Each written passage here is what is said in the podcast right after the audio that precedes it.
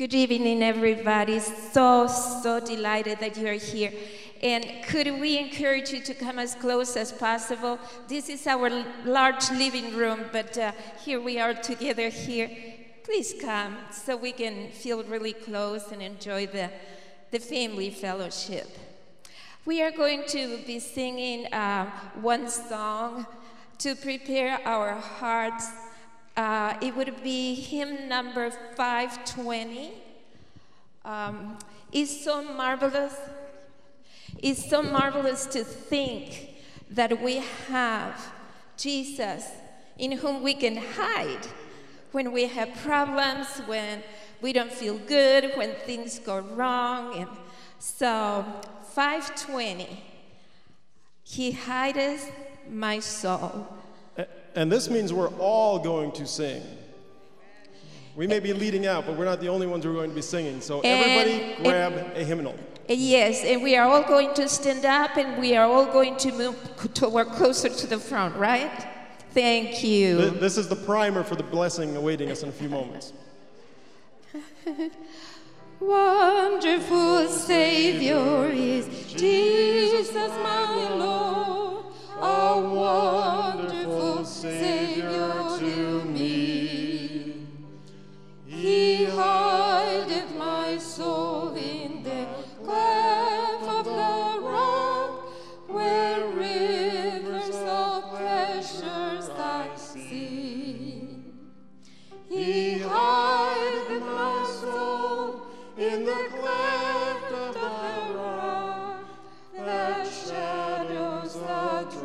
thirsty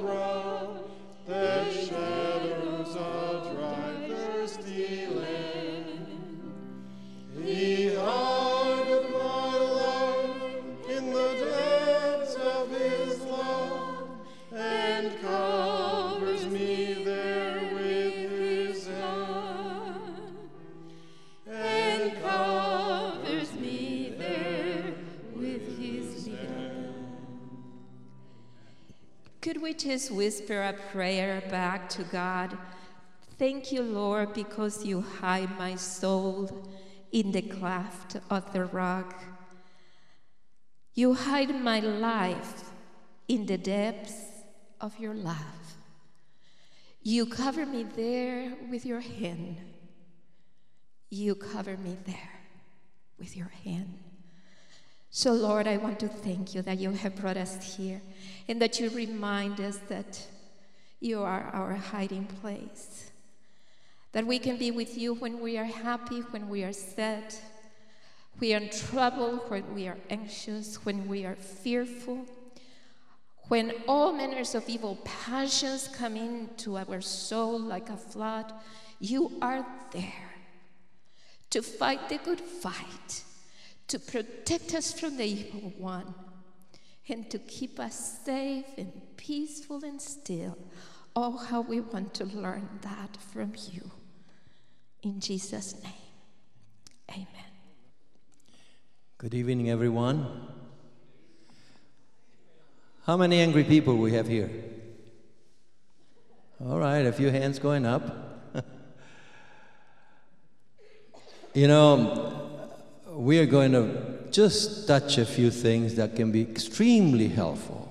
And I think that one of the most helpful things is to hear testimonies of people that have overcome anger. And this is something very important because every human being is affected by destructive anger. There is not a person that doesn't have that experience. So God wants to free us from that, and for that we need to understand what His plans are. But we need to get in touch with the anger that we have. So I have here a definition of anger that I like, and as you can see, this, this one now is uh, from Charles Spielberger, and it says, Anger is an emotional state that varies in intensity from a mild irritation to intense fury and rage. I think it's a pretty clear definition, don't you think so? Nobody escapes. Because even if you have a mild irritation, that is also anger. We need to deal with it, okay? Now, I wanted to put also here what it says in Ecclesiastes 7 9. It says, Do not hasten in your spirit to be angry, for anger rests in the bosom of, bosom of fools. Notice that he talks about spirit and anger. So, anger can also be a spirit. Have you thought about that? Spirit of anger. Certainly not the Holy Spirit.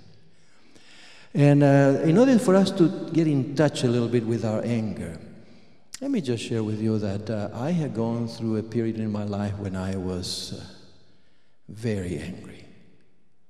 It didn't start like that in our marriage, but uh, you know, little things that pile up that I don't like. It keeps on building up inside you, and eventually anger comes out in different forms and shapes. Pretty ugly at times, very ugly. Even to the point that there was a time in my life when I wanted to divorce Alvy. And uh, God never allowed me to really plan that, but uh, it was there. It was in my heart very, very strongly. So um, I really thank God for having helped me to deal with this according to His plans. Because if, if I want to do it on my own, it doesn't work. It doesn't work. Oh, you may overcome one or two times and then you go back again to the old ways. And we need to know how God can really eliminate from us those expressions that have so many shapes and forms. So I like to help you now. I like to take a moment. So we all try to identify the type of anger we have. So let me move again to this next one. Uh, you see a zero and a, and a 10 with a five in the middle. I would like you to identify your level of anger. Zero, almost undetectable. 10, very dangerous, strong, okay, very powerful. And I like you to choose a number. Everybody choose a number.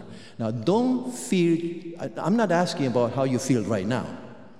I'm, I'm asking you to go back to the time that you were the angriest in your life. Okay? because that's the potential in you, the angriest in your life.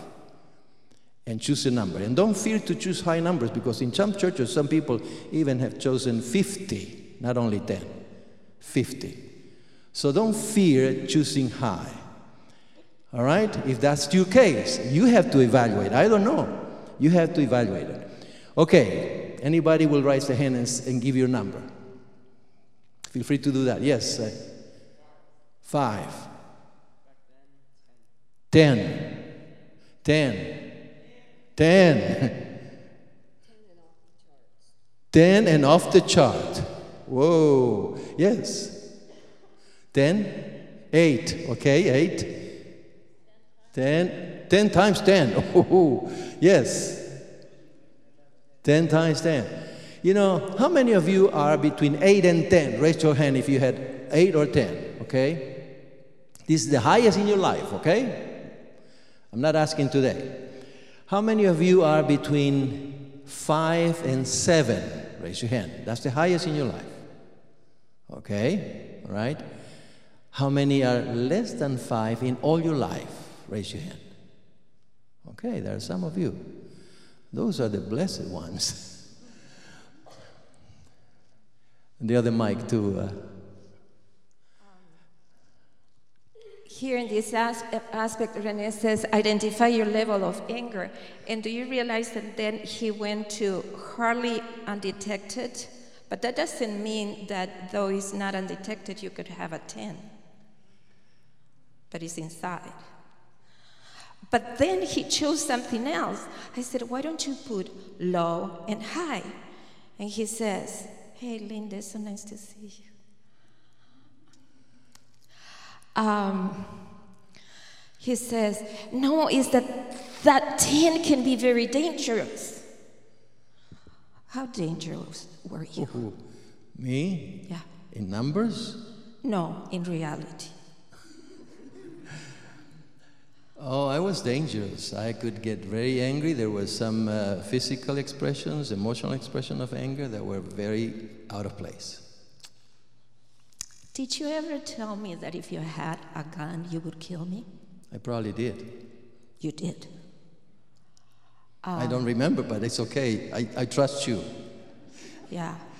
Uh, when when you lost it, really, Yeah. um, did you ever push me down the stairs or held me back that I could not breathe and I would have to beg for life? See, that's not a high level. That's a dangerous level. That's way off the charts. And uh, God has the power even to break that. There's nothing that God cannot do. It's not easy to live in those relationships, and often we respond to that with ugly ways too. All right, everybody got a number, right? Are you getting in touch with that experience? Now, the next question has to do with the last year. The last year. Be honest, okay? I'm not going to ask you to, to say, but uh, in this particular case, it's for you to find out the frequency of your anger. Zero, almost never. Ten would be almost all the time. There are people that are angry all the time, don't even know why. Okay? So, for yourself now, choose a number. Be honest, because that will help you to deal with that anger. Yeah, you want to say something? Zero now? Praise the Lord. Praise the Lord. Yes. Between five and six, somewhere there. Okay, all right. You have a very Honest. accurate, honest brain. You wanted a five and a half. Okay. All right. Anybody else would like to say? If you want to say, it's fine with me. Yes. A hundred. Whoa, whoa, boy. What? What do you do when you get angry? Oh. you know, uh, when we get angry, we have all kinds of feelings, thoughts. We say words that we may not even mean or remember lo- later on. It's a lot of things that happen when we are angry, angry that are moved by the spirit of anger. Which in reality is Satan working in us. You see, he wants to destroy us. So he'll do things in us that we really don't believe or don't want, but under his influence, we can do that. Now, let me move on because we, we need to determine some of the things. Um, do you stay irritable? Do you stay irritable? Let me give you some words here because you may identify some of these words as something that you frequently experience. Look at this grouchy, sensitive, touchy, on edge, unsettled, uneasy, tense, snappish, crabby, grumpy, agitated, aggravated. Any of that applies to you? A lot of those, right? A lot of those. And what do you do when you get angry? What are some of the things that we have done? You already heard about me. What, what have you done? Yes. You take it out on other people? Words? How about, how many of you made a hole in the wall? Let's be honest. Okay, all right, all right. See? That's more than a Nate, Pastor. Yeah. Uh, how many of you had uh, hit the table so hard that something just bounced over the table there, okay? How about banging the door really hard? Okay. You know, we have to identify those things because, and then we become more realistic about our own situations. And if we have done that, the potential to do it is here. And if we don't do it, it's simply because of the grace of God and our relationship with Him.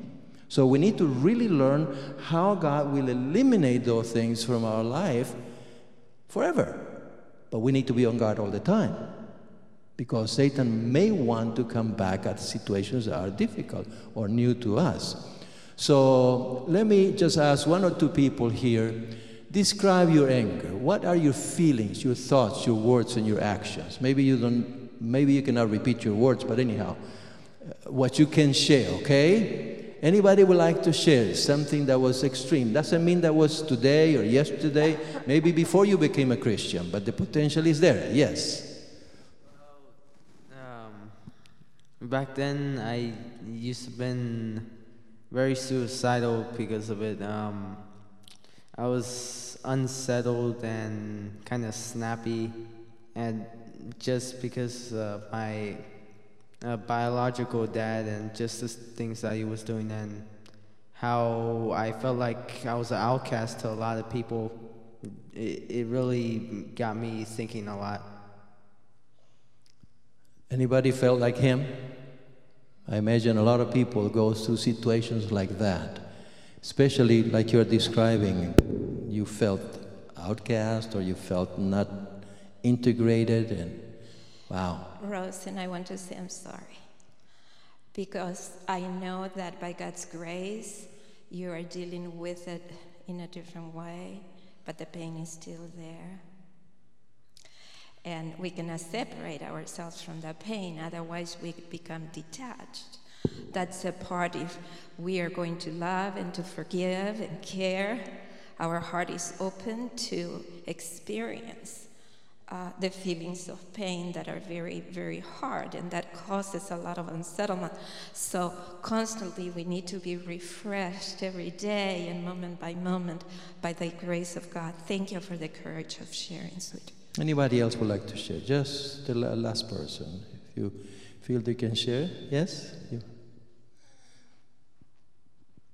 I think um, I was very similar to him. I don't have to repeat everything, but um, I also was very suicidal, and um, I had very things that have happened to me in the past. I, um, you know, regret and also um, blame myself, um, and I also wanted to you know, put my car to to the front edge of the cliff. So I, um, without God, um, you know, if I didn't have God in my life, I would not have been here. So I thank God. And we praise God, Christina, that uh, you have allowed yourself to turn to Jesus and ask forgiveness from Him again and again and receive the saving grace of Jesus. Yeah. We have a nice relationship with Christina, and she sings beautiful. I Ask her sometimes to sing. She has a beautiful voice, sings very beautiful. Okay, my folks, uh, this is the introduction, okay? We'll go fast.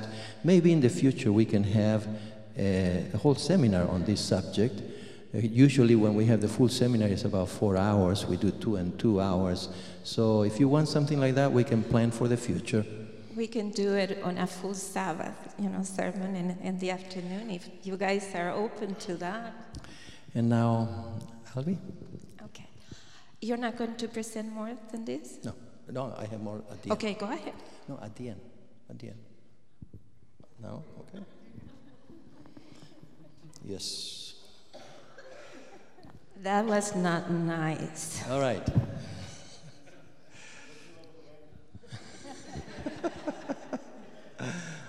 okay. Um, one of the things that I try to help people understand and is that we all have the power of choice. Now, I, I, wa- I want you to understand the depth of this concept. I have a quotation here by a psychiatrist. Right here, psychiatrist Viktor Frankl. Viktor was a Jewish psychiatrist who ended up in the concentration camps, Nazi concentration camps, and he suffered the most incredible tortures you can imagine. And through this particular concept, he was able to remain peaceful to the point that even the guards admire him. It was amazing. He said, The only freedom that cannot be taken away is the freedom of choice. We all choose. Even when you do not choose, you are choosing not to choose. Are you getting the point? So, whether you want to choose or not want to choose, you're still choosing. Why not to make the right choices? Is that the point? Can you get it? Making the right choices. And we need to know how to process uh, how to process all this in our minds and how to make the changes that will help us deal with anger. And specifically I want to help you focus on certain concepts here. Whenever something happens that makes you angry, that's the stimulus, that's the element that causes you the anger. And, And we all are, eh, can get angry for many different reasons. and Renee, the stimulus can be just a thought. Yeah. It can be a memory. It can be a connection, an emotional, mental connection without anything happening at that moment. It could be also an event. It could be what your children are doing, it could be what your wife says or your husband says, and immediately in your mind goes, zoop, and you have that stimulus. And according to your habits, that means the way you grew up, you will respond to that. And some people respond with incredible anger right away. Boom, explode. Others keep it inside. And I don't have time to explain. There are so many different types of anger. Okay? Each person have their own style. My, my question is bottom line. When you feel upset, frustrated, resentful, irritated, you're not happy, do you feel a change in your body? You can spew it out, you can keep it quiet, but there is something that is changing inside of you. Do you know what that is? You know, the Holy Spirit and God both work the same way. They are opposite spirit, but they work through electrical discharges. They stimulate different hormones in the body. Satan stimulates all the hormones of stress, the, the ones that arouse you up and you feel it like a, like a flood, like the milk is boiling and it's gonna go over and you cannot contain it. That's how he works.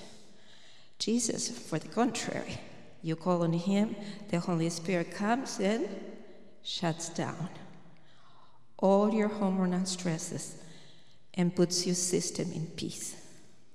Now, naturally, we grew up in different situations, and there are some people that are more calm because their environment was more peaceful. Others have uh, all kinds of difficult situations that causes them to respond in different ways to, to those struggles that they have, to those situations that are uh, anger producing. Now remember, the stimulus for each person varies, and we can have hundreds and thousands of different stimulus that will create a response of anger. Okay? And that is an automatic response for most of us. So for all of us, you know, the automatic response, boom, comes out. Now, here comes a very important point. Once you identify the stimulus, you may be feeling the anger coming up.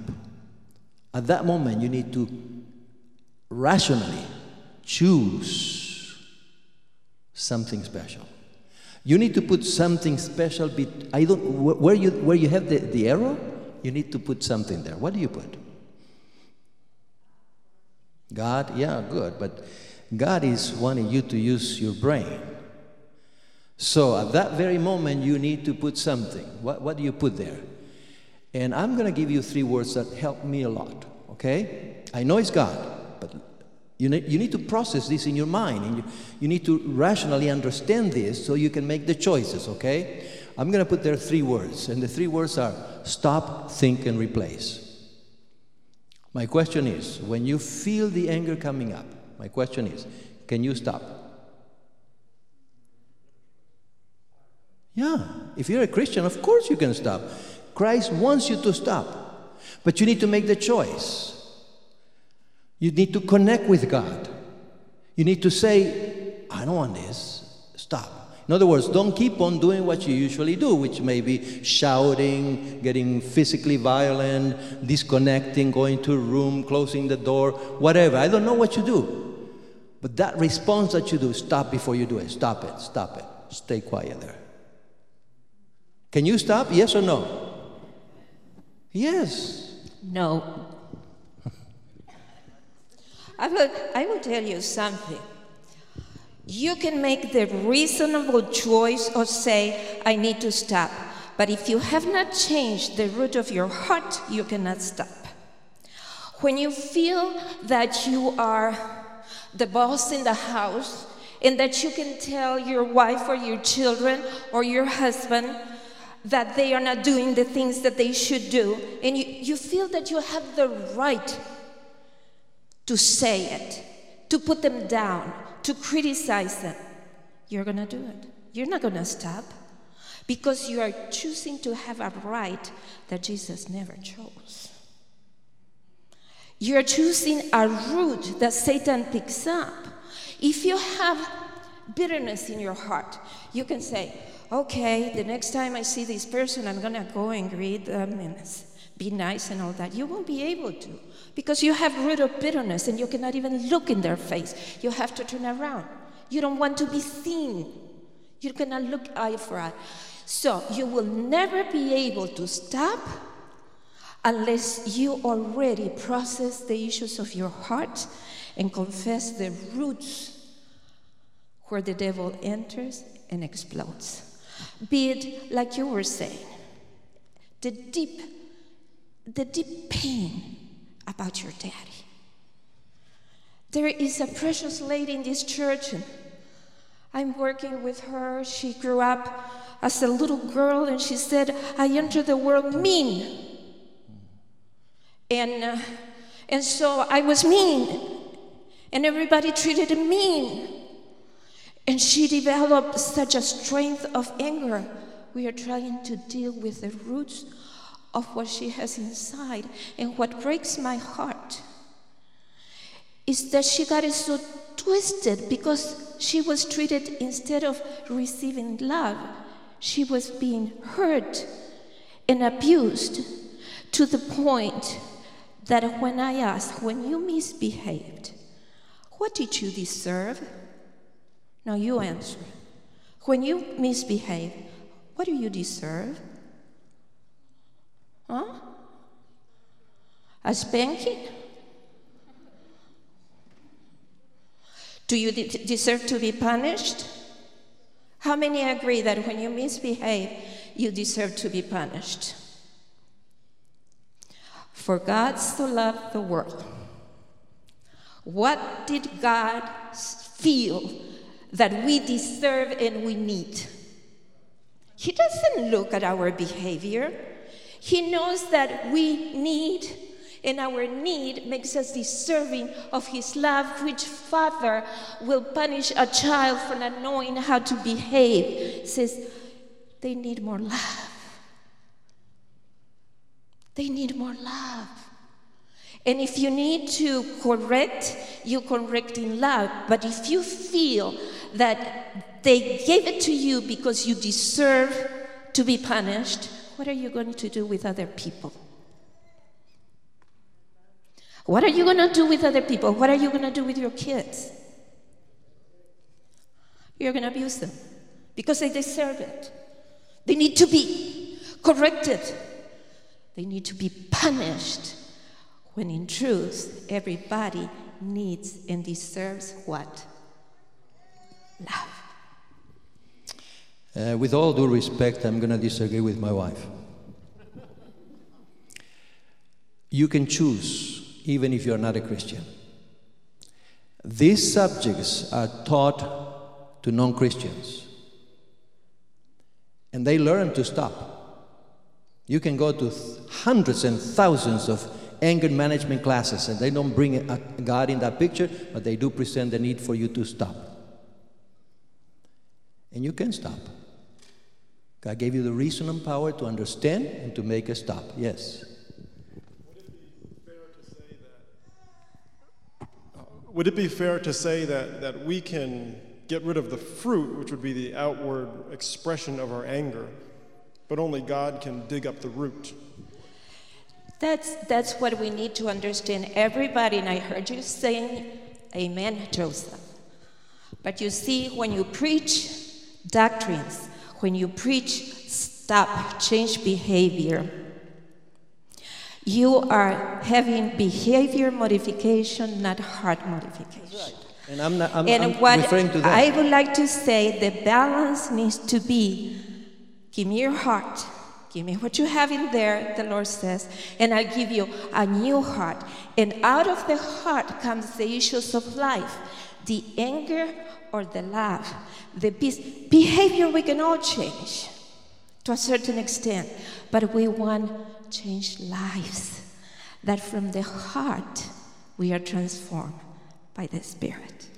Exactly, and of course, we bring the concept of God also, okay? But you can stop. You can stop. Don't tell me you cannot because you got a reason in mind and you can make a choice. But now, if you want to really have victory in Christ, you need to bring Christ into the picture. Is that clear?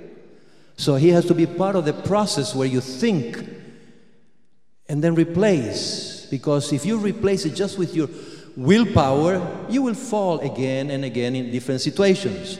You cannot replace it with your willpower, you need to replace it with something else. And I'm, I'm coming quickly to that because our time is, is flying. Here we go. Oops, not moving. Do I need help? Next one.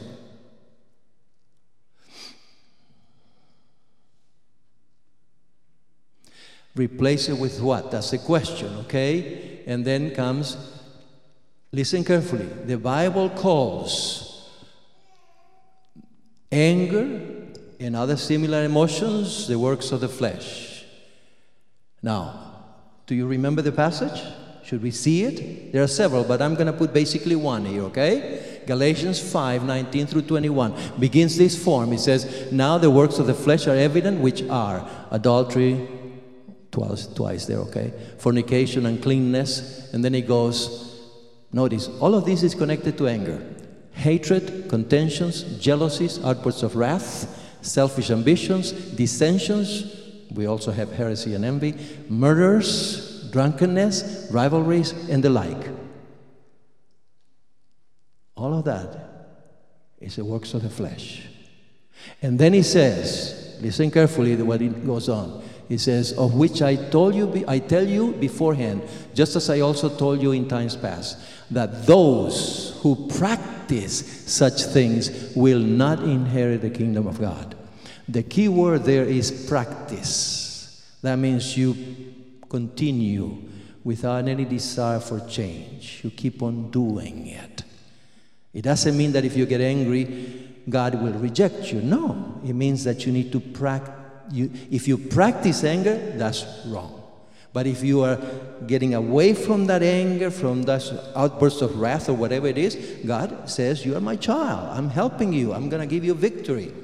And then we can see that according to this, the spirit of anger needs to be replaced by the spirit of God. Do, agree? Do we agree?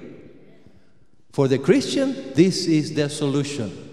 Okay, but how do we do that? That's something very important. The Spirit of God will give us the fruit of the Spirit.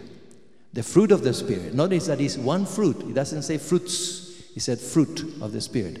But it has nine words that describe the fruit of the Spirit. And he says like this the fruit of the Spirit is love.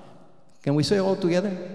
Love, joy, peace, long suffering, kindness, goodness, faithfulness, gentleness, and self control. Against such there is no law. Isn't that beautiful? Oh, now, is this something we can do it overnight? No, it takes time. But we can grow in this ability to live a peaceful, loving, tender life. That's what God wants. Some grow faster, some grow a little slower, but we are all children of God. And we need to keep on growing until He comes. Jesus says, Come unto me, and I will give you all of those things. That's not a verse. I'm combining verses there, okay? God will give us all that. We were in the Republic, Dominican Republic, giving a week of re- family revival. Meetings like this one tonight. And um, we were going to deal with the issue of anger, how to be free from anger. And the same, uh, what we use for, uh, for anger is for any other negative emotion. The same needs to be, we need to identify what is in our heart, confess it as sin, and do an exchange, a transaction between spirits. And from the heart will be the change, okay? And so I had been praying all day, uh, pleading with God, because God is not a God that needs years to change a person. The power of the blood of Jesus, through the ministry of the Holy Spirit, He can eradicate, He can give under the burden of repentance and contrition and sorrow and the revelation of the Holy Spirit that convicts us how filthy, how wicked, how miserable, how vengeful, how angry we are, right? We confess it, and the Lord says, Good, I forgive you. I cleanse your heart, and I'll give you a new heart and a new spirit. And when God does it, it is not a long drawn way of managing anger forever. And so I was saying, Lord, we need miracles. Miracles that, um, that testify to your power, to the power of the gospel of a Jesus that came and left heaven and became incarnate, and he lived in the spirit and grew in the spirit, and he was always calm. Did you see him frustrated ever? Angry? Never. And some people say, oh, yes, at the temple he was angry. You don't know what that anger was all about. Don't compare it with your anger. Divine anger is totally different. In fact, everybody went away that were sinners, but the little children and those people that were sick stayed there. So if he was really angry, they would have gone away too. Okay. So I'm praying and praying and say, Lord, do a miracle. For someone, do a miracle. And the, the place got full. It was a high society, high class type of uh, people and uh, people from government, etc., etc. And I was sitting, praying. Renee was presenting the subject. And, and then he comes to this point, and, and I said, How many of you want to be delivered from anger? And that's my question for you tonight. How many of you want to be truly delivered? Let us deal with the roots now. And uh, many hands went up. The thing is that there was a man behind me with two teenagers that when the numbers went going up 10 and 8 and the level of anger, he said about 10.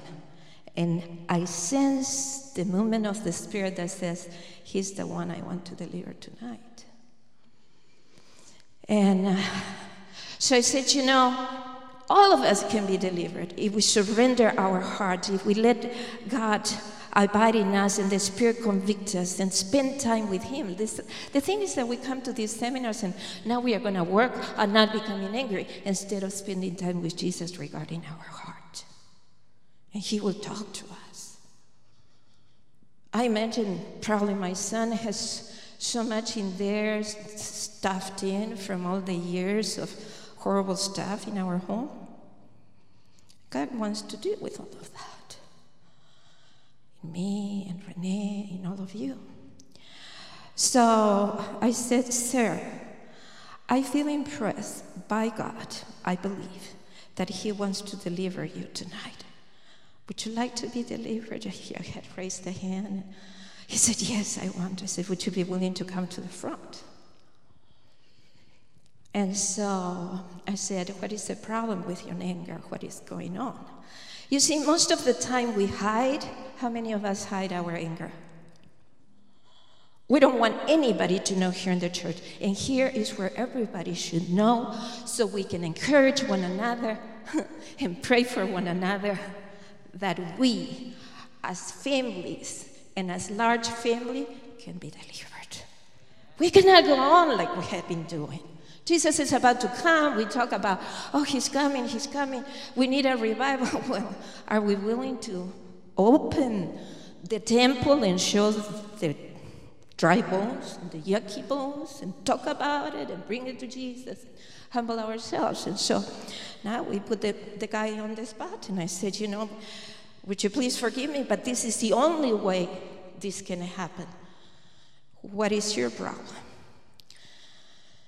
And he said, Well, I became a Christian about two years ago, and I have been an angry person. But now I'm angry because my children don't want to come to church. Well, wow, the kids are there. And, and I insist them, for them to get ready on time and that we need to go. And, and they put the brakes. And I get mad and I do a lot of stuff. And the kids were disappearing in the seat. They didn't want to be there. And so I said, With teenagers. Yeah, I said, sorry. Um, would you be willing to come? And I look at the dad, he said, Is it time to ask forgiveness of your kids of what you're doing? And he said, Yes. A little bit awkward, But those are the awkward steps that we need to learn to take. And so he goes and he says, Sorry for the way I treated you. Is that a valid ap- apology? Is that a valid apology? No. So I said, Let's talk one by one. And I would like to ask you how you have treated them. Have you called them names? Yeah. Um, what names?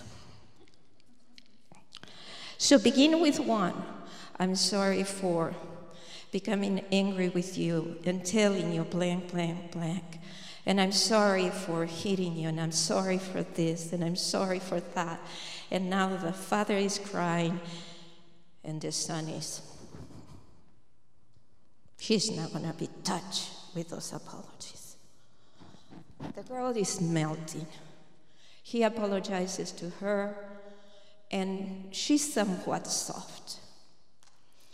And then we ask the gentleman if he would like to, uh, if he would allow us as a church body to use something that the Bible says when you are sick, uh, call the elders of the church and have them anoint you. You know, the anointing is about inviting the Holy Spirit to do something in you that you cannot do. They were not members of that church. Would you like, do you think you need a power? And of course, these people, Pentecostals, you know, they knew about the Holy Spirit. Uh, but would you like that Spirit to come and specifically deal with you in the issues where you need to? Yes, I want so. Now, many members come and surround the man, and there is an anointing and praying, and it was back there, and and the man was so thankful, he was crying. And the young boy comes. He was about your age. And he says, Avi, I need to talk with you. And it's okay. Um, you know, when you were talking about the things in the heart that we need to, to give to the Lord, uh, I need to give something to God. I said, okay. You know, I like chemistry. I have good grades in school, and I have good grades in chemistry. But sometimes when I'm doing the, the experiments and all that, a little something enters into me when I think of my father. And I have such an anger and such a rage. And how does he dare? And I could punch him. And in fact, I could kill him. So an idea comes that I could mix certain substances and take them home and blow the house and kill the family.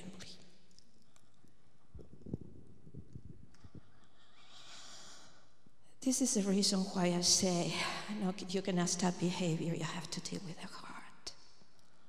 And it's the spirit commissioned by God said, I will not leave you comfortless, orphans, with those demons that are torturing you and giving you ideas and thoughts of suicide and anger and vengeance and jealousy. I'm sending the comforter to talk to you, to explain things to you, and to dwell in you, Jesus in you. And I said, Do you know how to pray? And he said, Yes. Do you, what do you think you need to do with this? I need to confess. Would you like to confess? And with tears, he confessed. I said, Now,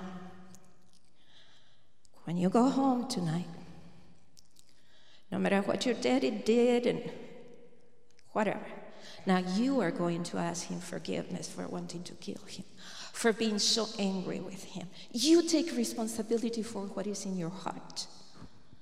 Because Jesus wants to cleanse you and fill you with the Holy Spirit. So I prayed with him, and I kept on praying for them. And the next night, Father comes, the two children with brilliant faces, aglow. And the mother comes, and a baby comes. And the mother is crying and hugs me, and she said, Praise God, finally. My husband confessed his anger, confessed his sins, not only actual, but from the past and root of bitterness in his heart. He was glowing. That woman was glowing. Two days later, it was Friday, and they came and said, we want to be members of this church. We want to be baptized. We were delivered here. The Spirit is here. My folks, isn't that powerful? And the Spirit is everywhere. Um, Caroline, would you come and share, and share a little bit where you had been? Um, where were you born? How was your home? Go ahead. I was born in Michigan. Um, my home was very violent. My home life was violent. My dad was a raging alcoholic. Um, my mother was a Christian. Um, she was quiet. It went back and forth. You know, she wasn't a strong Christian, but claimed went to church, but that was it. We, my dad, however, knew the Bible, could quote the Bible, could argue with any pastor, but couldn't live it. Couldn't stop. He couldn't stop. The issues of the heart. Remember that. Okay. And so happens that you grow up in a home where there is violence and you now begin to develop those resentful, uh, resentments and hatefulness. And I, I never had a sense of where I belonged, where, you know, the, the um, insistence that we, we attend church, but then when I come home, it was contradictory to what I had just heard. So I was always left with who is this God? So you wanted to run away from home, right? Yeah, How old were you when you got married? 18. Okay. And pretty soon you have a beautiful baby Four, girl. year- four years later. Okay. And her uh-huh. name is Lisa. Lisa. Okay.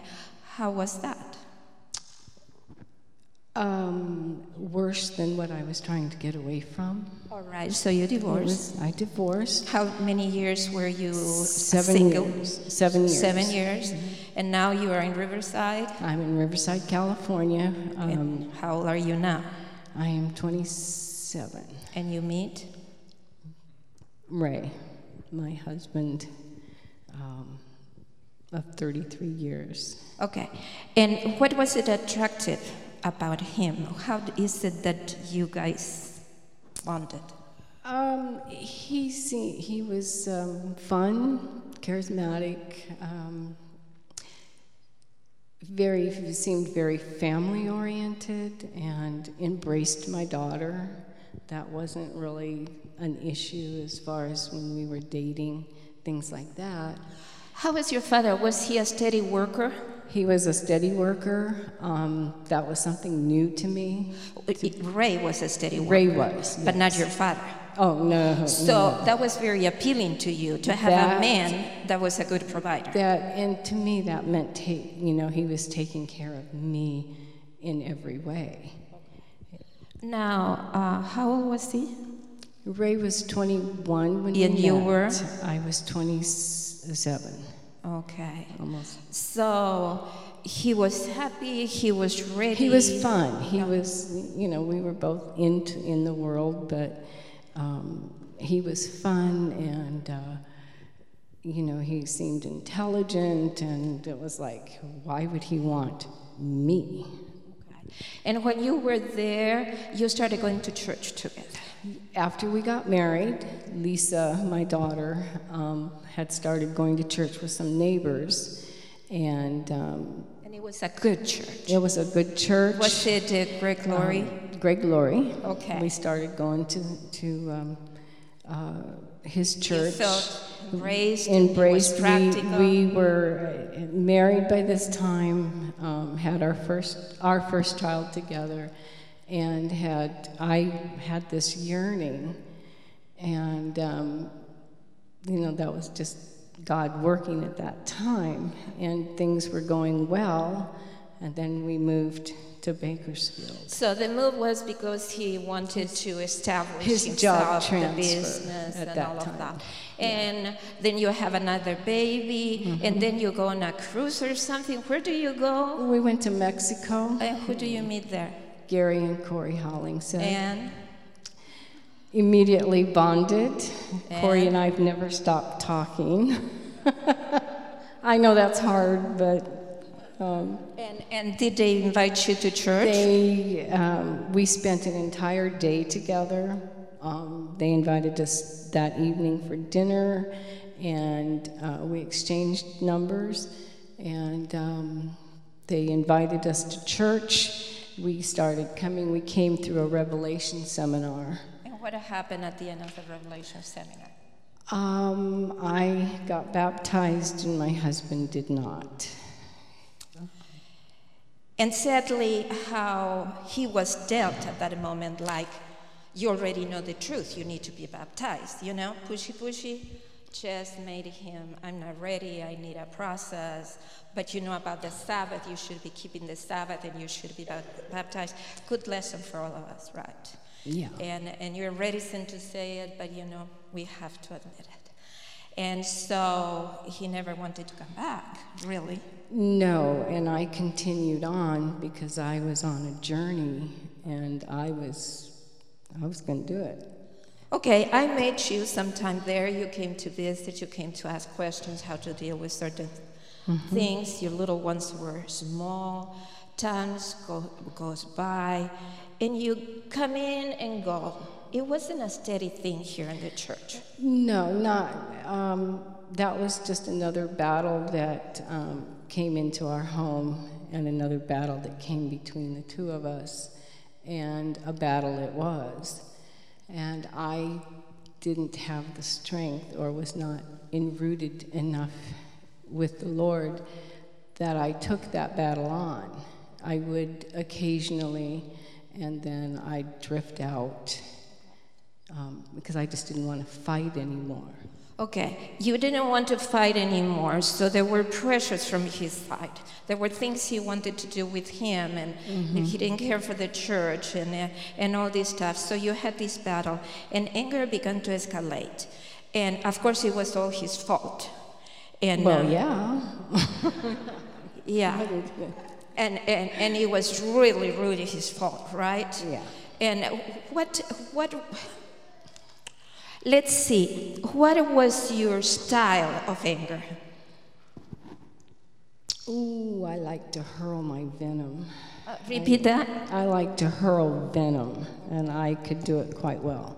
In, in our group, you will say, let me see, spew, spew, okay? Her venom. Angry and words and criticism and all of that. So, you did it long enough that you found yourself isolated from your husband and your girls, the two beautiful girls.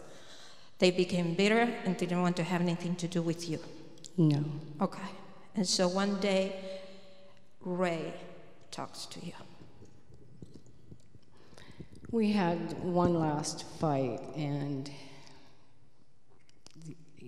he just said, I'm done. I'm out of here. I am not going to live with you anymore. And that was it. He was done. So you packed them in until he had no more feathers. He had no more strength. No, I, we had both, Okay, that's okay. yeah. Okay. So I get a call. And uh, she says, I need to talk with you. And you came. And you sit down in the couch. And you started crying. Don't say anything. Who do you suppose she talked about all the time? Write this, write that, write this, write that, this and that. And Ray was here and she was what? Uh, how were you? I was the queen. I mean, I didn't. Say, I say it again. I was the queen. I had done no wrong. It had to be him. You had sacrificed so much. I was a good mother. I was a delightful wife when I wasn't spewing my venom. Okay, okay. so she probably spewed crying for about an hour. And she says, and I don't know what to do. And I had a burst of joy. And I say, the, the last thing she said, can you imagine? I gave myself how many years? 33. And everything now is thrown away. And I said, Praise God that He's patient and merciful. It has taken Him 33 years to get you to this place. 33 years. Now we are going to talk about you. No, we're not. But instead of talking about her, I gave her encouragement. And we went together to Jesus, to behold Jesus, the sweetness of Jesus, how Jesus was calm and sweet, and, and he was loving, and when he was beaten, he didn't open his mouth. And when he was reviled, he didn't revile. And he never said, Oh, my needs are not never met. Anybody? You're not meeting my needs. Jesus never said that because his needs were met by whom? By the Father. So he didn't have this type of depressions, you know, and stuff. Did Jesus have needs? Yeah, he said to the disciples, What about if you pray with me? I need friendship, you know. So he needed friendship too, but he never became bitter when the disciples went to sleep, didn't pray, denied him. And he even washed the feet of whom? Of Judas, right? And so now is the time to learn to wash feet and to humble ourselves. Now, we need to make it short. You, your, your anger had sped up so much that your mind was very, very busy. Tell me about your mind. Tell us. I reached points where I almost felt like I was demonic. I was, I was so angry. And I couldn't think, I couldn't talk. I mean, you know, I, it was, I was alone in my home. My kids were done with me. My husband was done with me. My daughter was about to give birth to her first child, and I wasn't invited. I had all these things that had piled up, and I'm thinking, how can you do this? I was a good mother. I was this, and I'm that, and I'm. I had not quite come to the end of myself yet. Were you able, at any time, stop the craziness in your mind? No. So what did you do? You knew you had to stop. I knew I had to. And that Jesus was the solution. and Jesus was the So solution. tell us. But I had never, ever had that encounter that was truly with the Lord. And I would pace the halls and I would walk through my home and I'd scream and I'd cry until I didn't think there was any more tears. And I would cry out and I'd beg the Lord, you know, where are you? I can't hear you. I can't feel you. My mind won't stop. And the anger, and I can remember just stomping through the house. And I'd come to you, and you gently guide me and talk to. First time I'd ever heard anything about abiding in me, about the peace. And, you know, this was I just seemed like it was never going to end, that I was not going to have any Then peace. how was the breakthrough?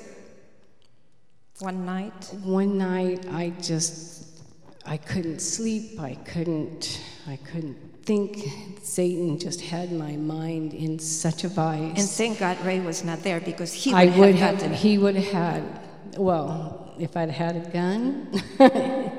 but um, yeah, you know, the, the, and, and I was spewing out and I was running through my house and, and finally I just got on my knees and I'm crying and screaming out to the Lord and, and I, the Bible was laying on my bed.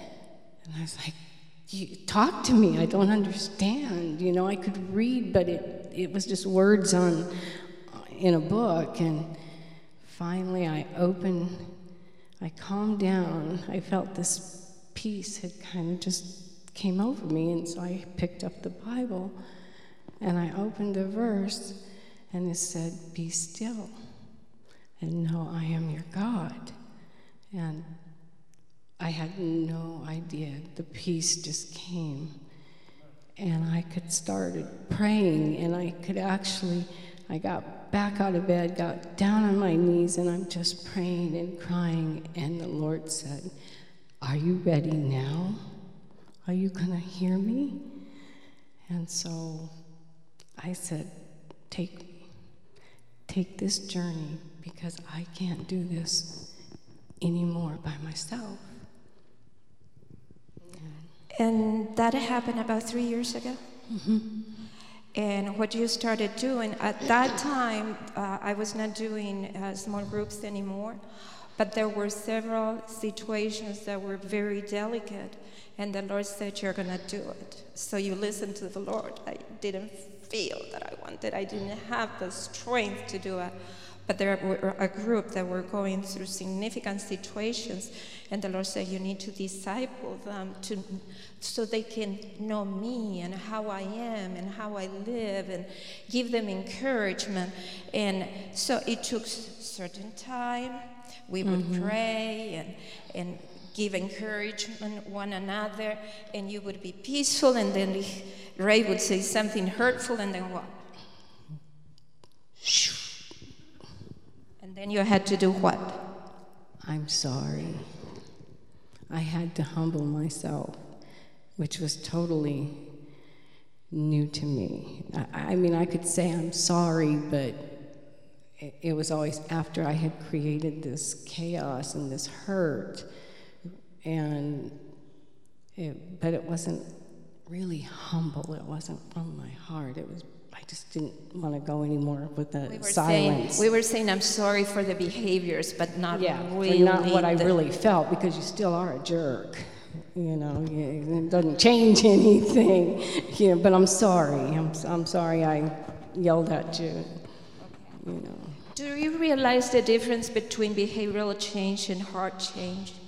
The Lord was taking over this woman, and uh, uh, Ray moved out. He moved out of town, saying, I'm going to divorce you. I'm going to divorce you. So she was living with that threat and what would happen, the losing of the house and all that. Three years later, have you gone through the divorce? No, Uh, did you sell the house? no. Um, how is the communication between you two? He lives somewhere in another state. You visit once in a while. You talk pretty often.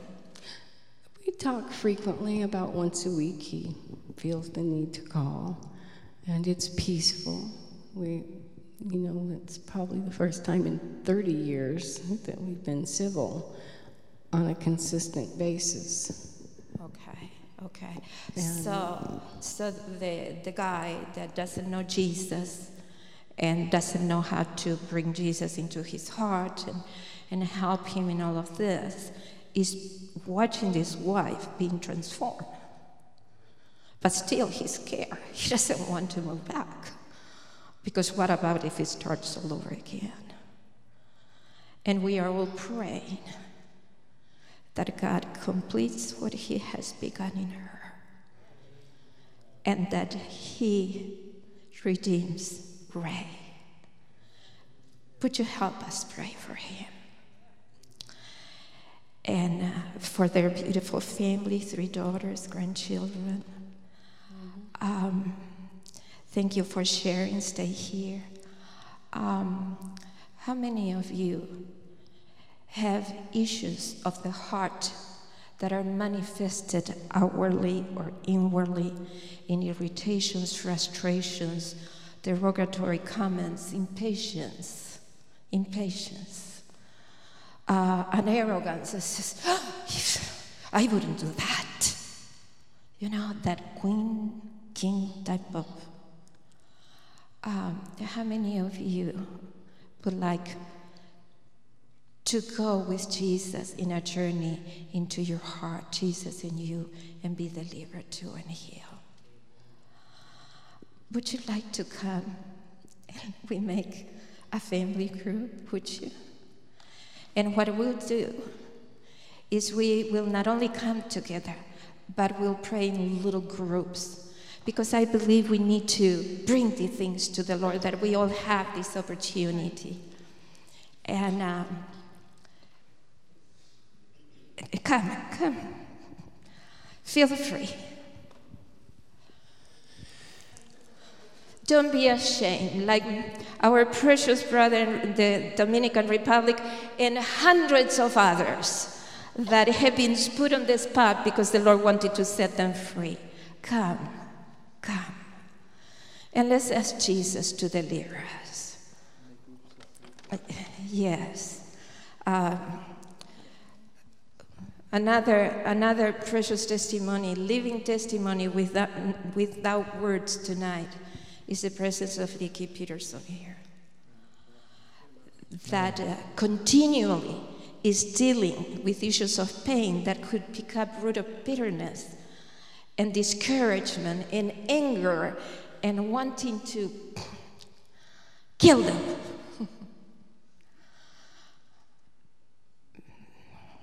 How do you feel tonight? Peaceful. Did you hear it? She said peaceful. What else? Hopeful. Praise God. She lives in the light and walks in the light with a pure, clean heart. That's the victory of Jesus. And those things are learned through the fire. So let us turn around to the two or three that we have. And if we have to confess anything to a spouse or to a friend or someone, and uh, then we can pray for each other and uh, um, we can go from here to ask forgiveness to others, like that young boy went to ask forgiveness of the father. So let us pray, and then we'll have a prayer all together before we'll depart. Thank you so much for being here. I know it has gone a little bit longer. I'm sorry, guys. I'm sorry I didn't see you. Um, we pray that the Holy Spirit has ministered to you in a very special way. Remember that to be an overcomer, you need to present yourself to the Lord and say, Lord, search my heart and reveal what is in there. And it takes courage to get there, it takes a lot of courage.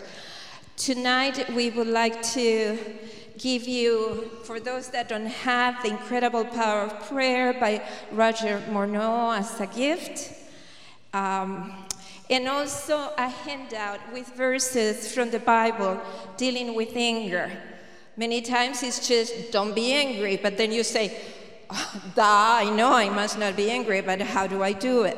Remember, there is power in the blood of Jesus. And if you open your heart, He's there through the Spirit to set you free, to transform you from the heart out. Abide in me and I in you. Through the Spirit, and the Spirit produces the fruits we don't. Don't work at producing calmness and peacefulness and, and being still and inside you could kill. Just confess, be cleansed, be filled to the brim. From glory to glory until the fullness of God is in you and affects others and share with others. And if anybody would like to personally uh, affirm Caroline, or in the future you may say, Caroline, I, I need some encouragement. How did you do it? Help me. Um, you know, God said, encourage one another. Last night, um, Brother Joseph was saying, People come to me and ask counsel and help and this and that. We are supposed to exhort, help, encourage, and pray for each other.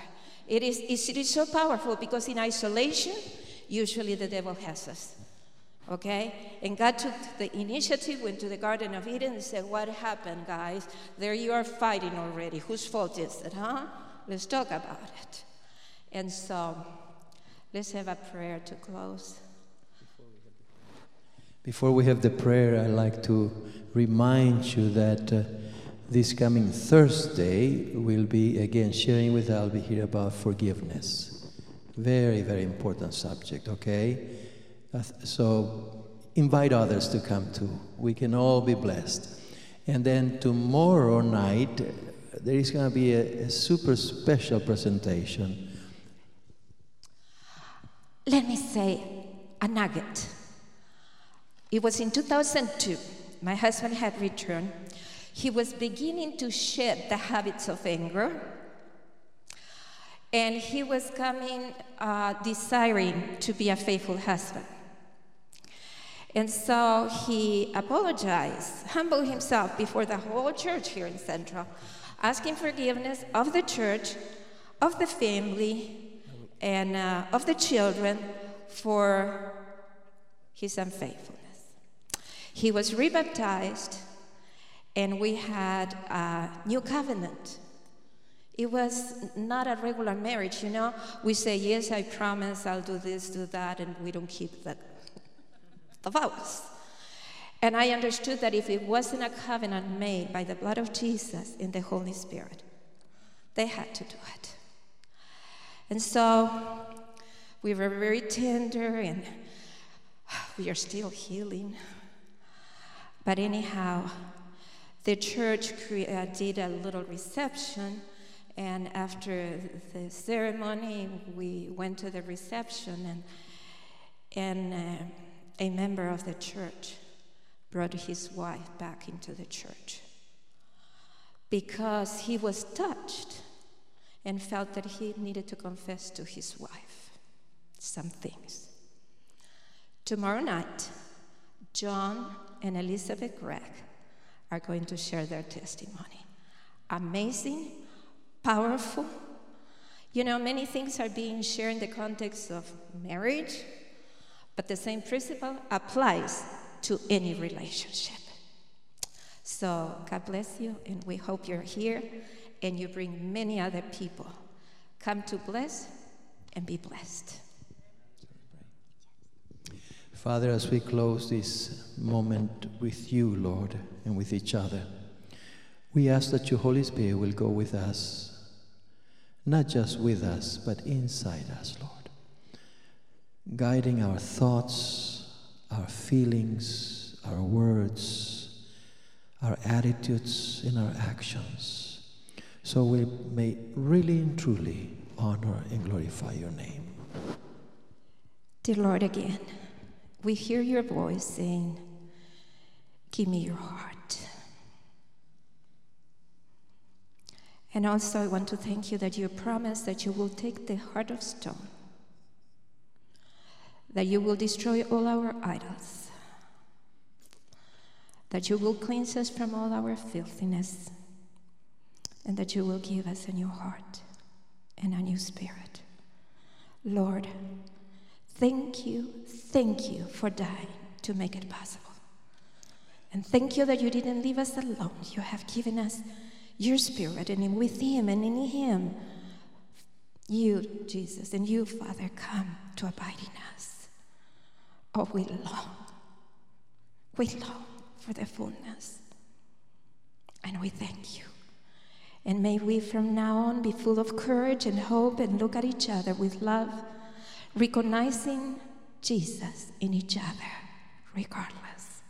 In Jesus' name, amen. Amen. God bless you and have a good night.